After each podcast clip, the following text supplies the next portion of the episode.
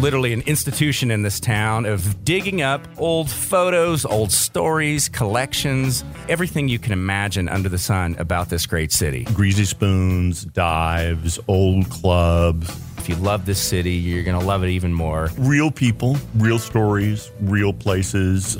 This is the Austin Found Podcast. Welcome back to the show. We appreciate you guys tuning in to Austin Found. I'm JB Hager. And I'm Michael Barnes. We're with the Austin American Statesman. And when you talk about historical things, inevitably you're going to be talking about churches. Right. Right. At the timing of this recording, as we're getting into summer 2021, I also cover a lot of cycling. And they talk about churches that were built in the fourth century. In Europe, yes. But for Austin, you know, something that's 150 plus years old Right. is is old and iconic. And one of those is the Wesley United Methodist Church. That's correct. And it could even claim to be 175 years old because at first, uh, the first Methodist church uh, had black members who worshiped in the basement of the church on Congress Avenue, and the white members uh, worshiped in the sacristy. But Wesley United Methodist Church is an African American split off from the First Methodist. And in w- at the time that I wrote the story in 2015, it was 150 years old. So it was born uh, uh, right at the end of the Civil War, right along the time of emancipation, and has a, a very illustrious history. And where does this church Currently, exist? it's in East Austin at St. Bernard Street and Hackberry. It's a beautiful church, buff bricks, built in 1929. And earlier versions of the church were downtown. And were one of them was like across the street from the current First Baptist Church on Trinity there. Mm-hmm. So it, it, it was a downtown church for a very long time. And then why this why the split offs? Well, first of all, oh, you mean uh, uh, of the different Because uh, it's split off into several churches, what used to be congregate there. right? Well, one of the things is is that the African American congregations that were Methodist split into several groups, as did the Methodists, and they included the African Methodist Episcopal Church, the African Methodist Episcopal Zion Church, and the Christian Methodist Episcopal Church. Wesley, once integration began in the 1960s in earnest, it rejoined the main Methodist Church, the United mm. Methodist Church. And so it's part of the larger integrated Methodist denomination. In your article, you also described it at one time, and this is what you were told. And uh, if you can explain this to me, it, before it was known for singing, it was considered a shouting church, and Right. then later more of a silk stocking church. What do those two mean? Well, if you think of a Black Baptist church, they have the call and response going on, and people exclaiming their affirmation of what the preacher is saying or whoever is talking. And according to interviewees, the Wesley used to be like that, and hmm. and they also used to be a place that that sang traditional gospel songs, which grew out of the songs of slavery. And then by the middle of the 20th century, it had become a silk stocking church, which means it was an upper class church. It was the church of the well to do. And, and it's located on Sugar Hill, which has been a well to do African American uh, neighborhood in East Austin. What a great name. Sugar, Sugar Hill. Hill, I love and, it. And we'll talk more about the future Yeah. of Sugar Hill uh, in just a second. Let's elaborate a little bit more. You you spent some time talking to their music ministry director, LaMonica Lewis, about the importance of music in the church. Absolutely. It, it has been part of the tradition for a very long time. For a while, the gospel songs uh, went out of favor there, but they're coming back. And more recent uh, pastors have encouraged that. Any kind of music. I mean, they're not confined to one particular genre. Obviously, when you think about the location and the connection today, it goes way back the uh, a tie to Samuel Huston College. Right. When Samuel Huston College moved from Dallas to Austin, it, the first place where it held classes was at Wesley when it was downtown, and they maintained re- very strong connections to to Huston.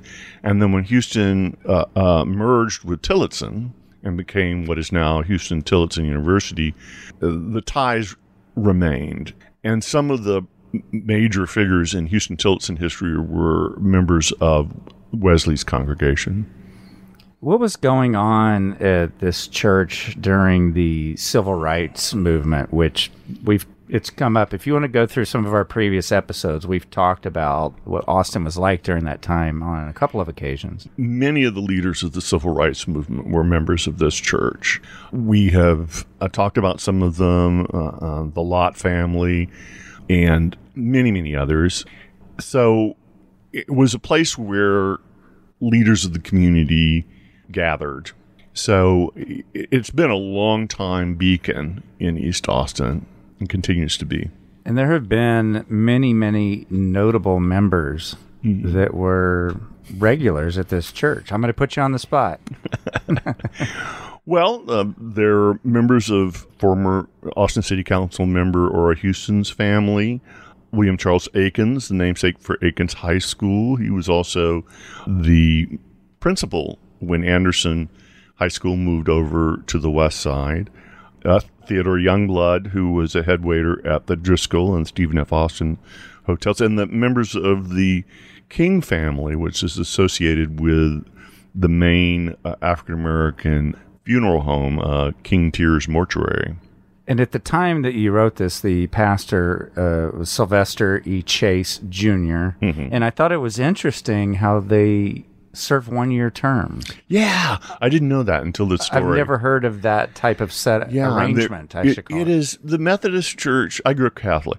The Methodist Church has a lot of democracy in it. The higher ups in the church will decide who's going to be the pastor, but in consultation with the congregation.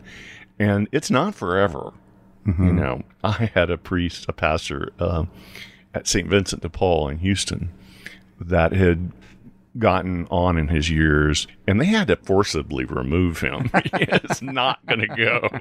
I mean, it was big news too. I mean, everybody knew what was going on, but the the Methodists have a, a, a pretty uh, thoughtful approach to picking their leaders.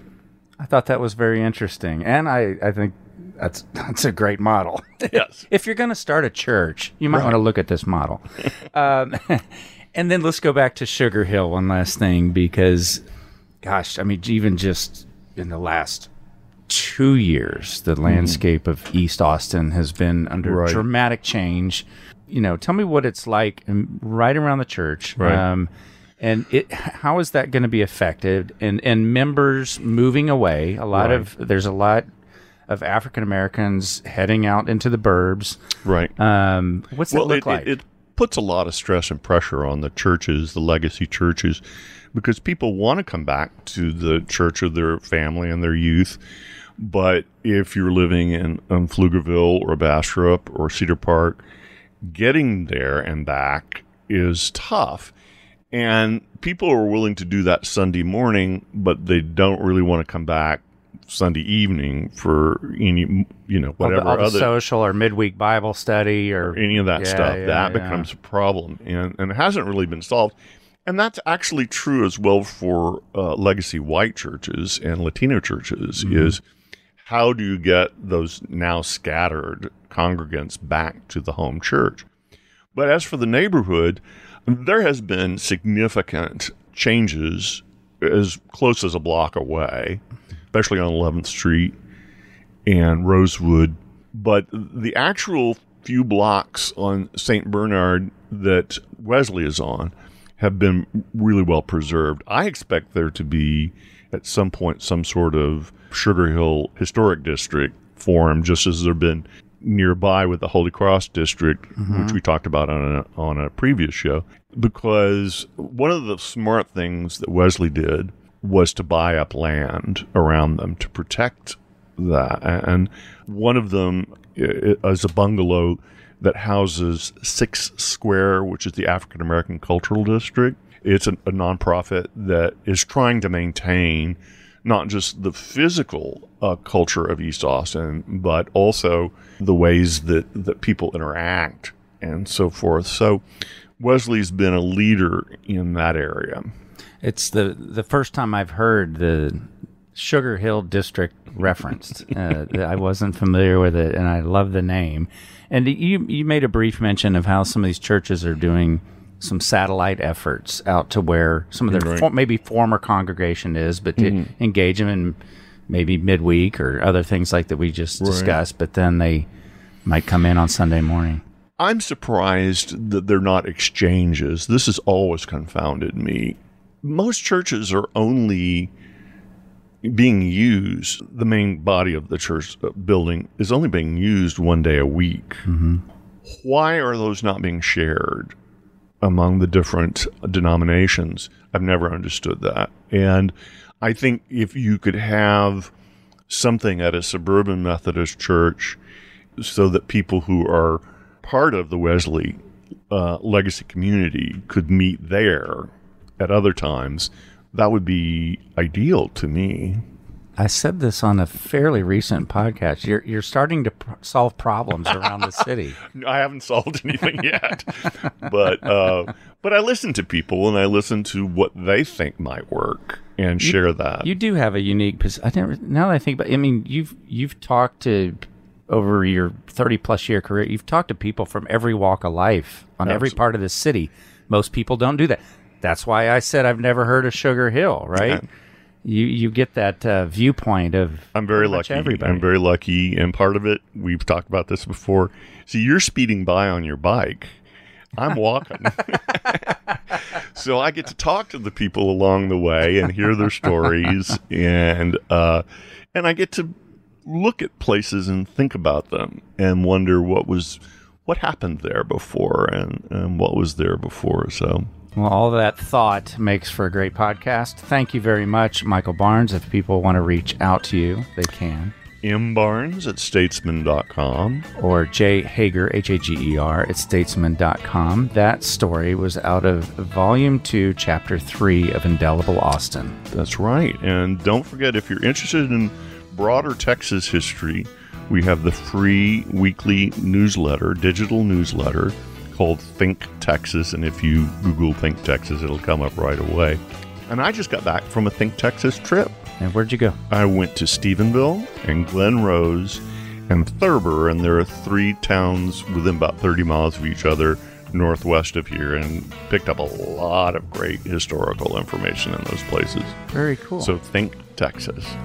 well, thank you everyone for tuning in to Austin Found. Happy trails.